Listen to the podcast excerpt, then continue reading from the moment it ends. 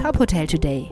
Die Nachrichten des Tages für die Hotellerie von tophotel.de. Dieser Podcast wird Ihnen präsentiert von der FIBO, der weltweit größten Messe für Fitness, Wellness und Gesundheit.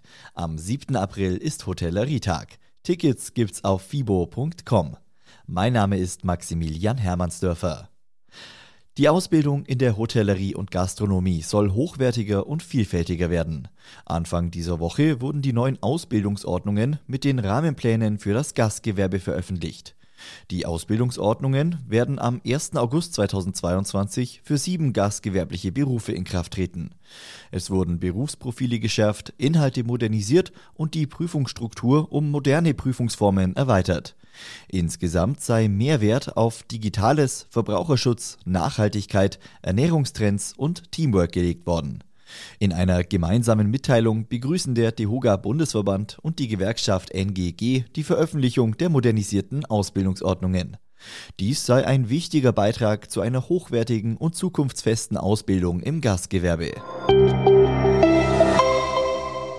Bayerns Ministerpräsident Markus Söder hat den Gesetzentwurf für das überarbeitete Infektionsschutzgesetz scharf kritisiert. In einer Regierungserklärung sagte er am Dienstag, die Ampelparteien seien damit weder Team Vorsicht noch Team Freiheit noch Team Augenmaß, sondern Team Blindflug. Bayern wird deshalb, wie viele andere Bundesländer auch, von der Übergangsregelung Gebrauch machen und die jetzigen Regeln weitestgehend verlängern.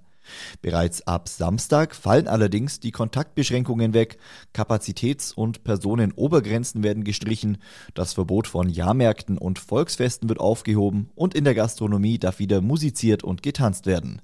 Bestehen bleiben aber noch bis zum 2. April die Maskenpflichten in Innenräumen und die Zugangsregelungen 3G, 2G und 2G+.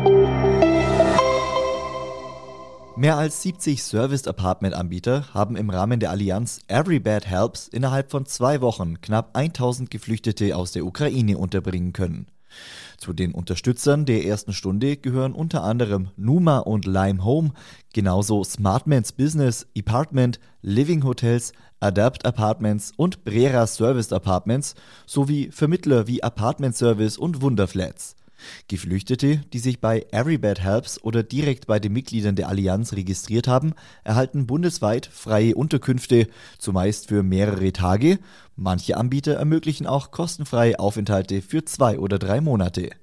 Initiator Florian Wichelmann, CEO und Owner von Nena Apartments, ist von der Hilfsbereitschaft begeistert.